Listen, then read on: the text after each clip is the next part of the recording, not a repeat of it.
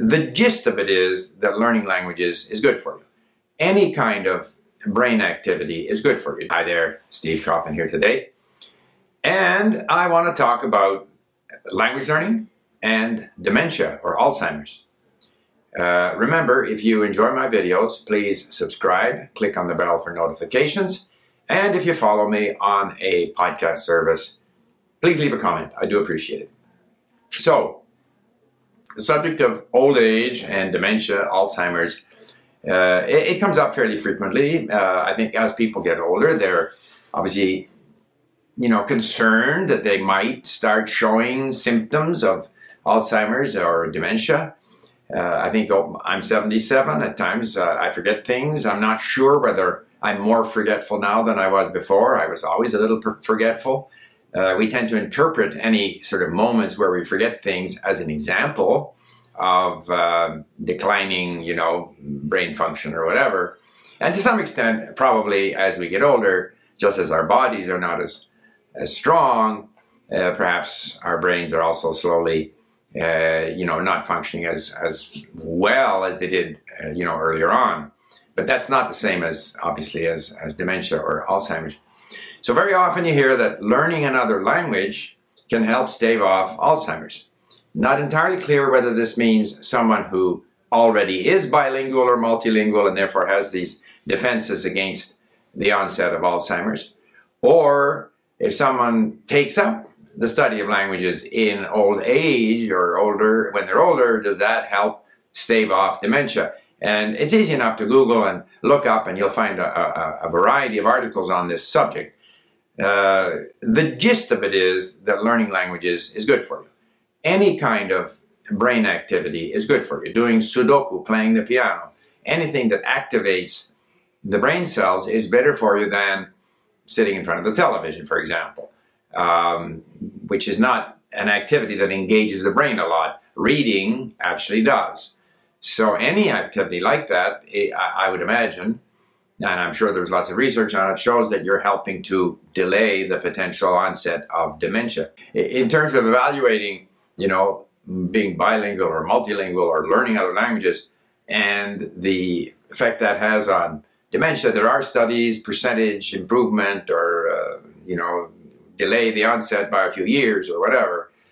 However, these studies, I don't think they've done a good job of sort of isolating, for example, you know, people in different socioeconomic circumstances. Uh, how well do you actually have to speak the language for it to have a, an effect or benefit you?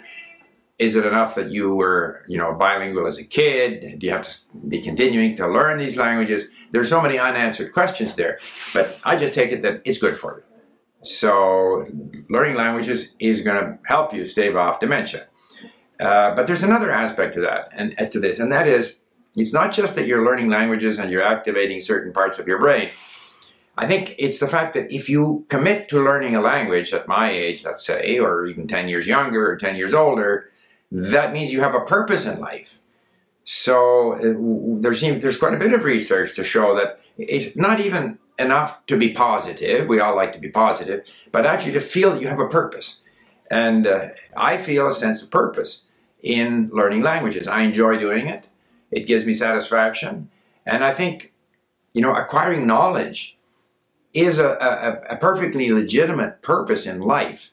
I just happened to be reading a book about the history of Arabs written by Albert Hourani, and he talks about Ibn Khaldun, the famous uh, Arab uh, traveler and, and writer in the 14th century.